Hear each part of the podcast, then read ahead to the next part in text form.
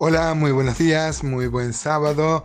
Hoy es 24 de diciembre y tradicionalmente se celebra la Nochebuena eh, y mañana, por supuesto, es Navidad, como lo marca el almanaque y como la tradición cristiana lo reconoce en la mayoría de las denominaciones. Ustedes saben que eh, este, esta cofradía, esta amable y amada cofradía, que yo llamo así, está formada por un heterogéneo grupo de, de, diversos extractos cristianos. ¿no?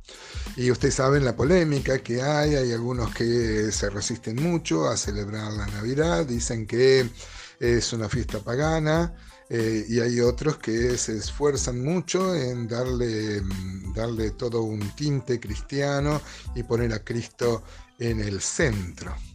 Por supuesto sabemos, amados hermanos, es imposible que Jesús haya nacido un 25 de diciembre, es literalmente imposible. Es verdad, el, amado hermano Raúl Ferrero tiene un libro que dice que Jesús nació el 25 de diciembre, como cree la Iglesia Católica y bueno, hay muchas ramas protestantes, pero este, con el debido respeto nos permitimos disentir. Es realmente imposible que Jesús haya nacido un 25 de diciembre. Sabemos que esto, luego que el cristianismo ganó el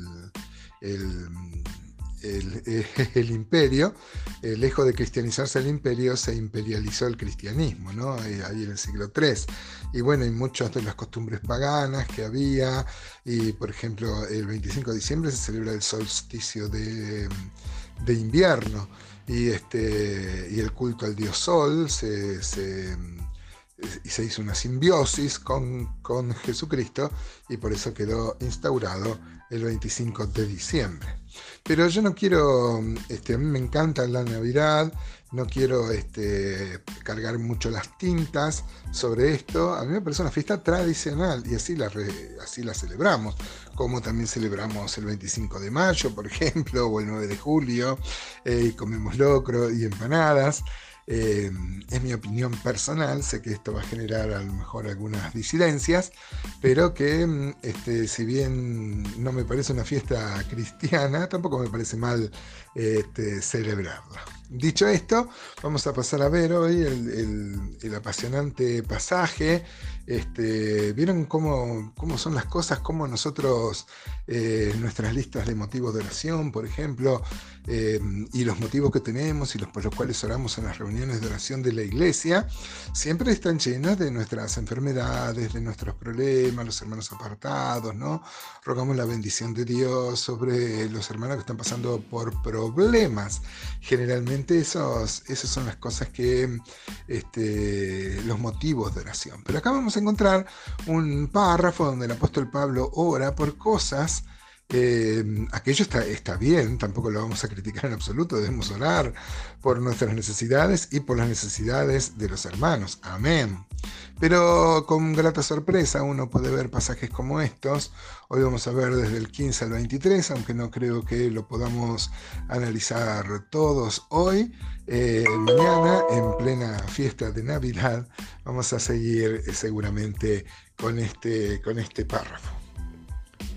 Dice pues entonces Efesios 1:15, por esta causa, también yo, habiendo oído de vuestra fe en el Señor Jesús y de vuestro amor para con todos los santos, no ceso de dar gracias por vosotros, haciendo memoria de vosotros en mis oraciones para que el Dios, note por las cosas que oraba el apóstol Pablo, para que el Dios de nuestro Señor Jesucristo, el Padre de Gloria, os dé espíritu de sabiduría y de revelación en el conocimiento de Él, alumbrando los ojos de vuestro entendimiento, para que sepáis cuál es la esperanza a que, que Él os ha llamado y cuáles las riquezas de la gloria de su herencia en los santos y cuál la supereminente grandeza de su poder para con nosotros los que creemos, según la operación del poder de su fuerza, la cual operó en Cristo, resucitándole de los muertos y sentándole a su diestra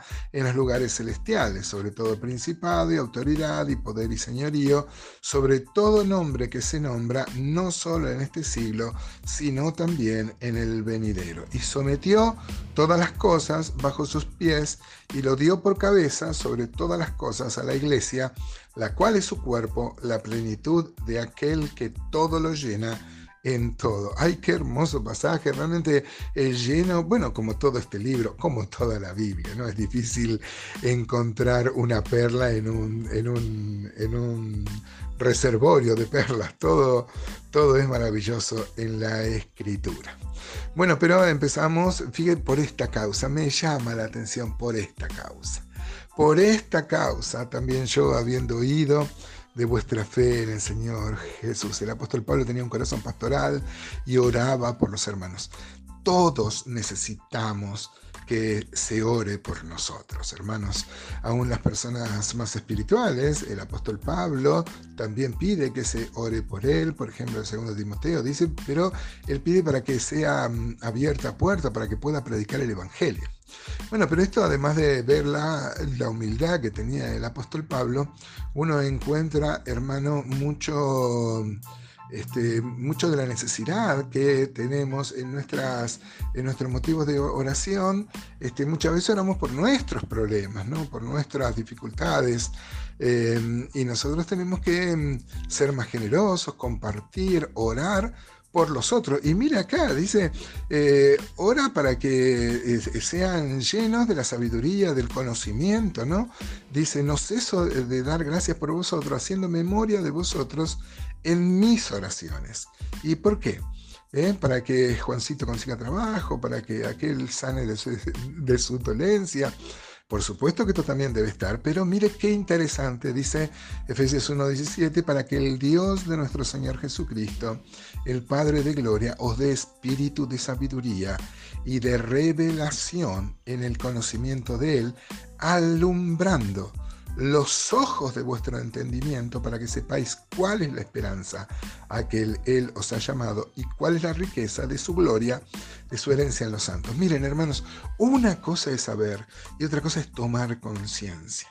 Debemos orar los unos para los otros para que justamente Dios nos dé espíritu de sabiduría, de revelación en el conocimiento de Él, alumbrando los ojos de nuestro entendimiento para que sepáis, para que conozcamos. Usted sabe que toda acción tiene eh, un, primero un pensamiento que lo originó y ese pensamiento tiene una cosmovisión. Si uno cambia la cosmovisión que uno tiene de la vida, si uno toma conciencia de la esperanza a la que Él nos ha llamado y si uno toma conciencia de las riquezas de la gloria de su herencia en los santos, amados hermanos, esto, esto es, eh, es la gloria realmente. Vivir así, vamos a poder vivir como vivía el apóstol Pablo, que no sabía si vivir o morir, le daba lo mismo porque si vivía servía al Señor y si moría pasaba su presencia. ¿Qué tal hermano? Que tengas una excelente Nochebuena, una tradicional Nochebuena. Y si bien al comienzo yo le decía que a mí me parece que es una fiesta pagana, me parece que está bien que un día al año se recuerde que nació la personalidad más subyugante de todos los tiempos, la persona de nuestro amado Señor Jesús.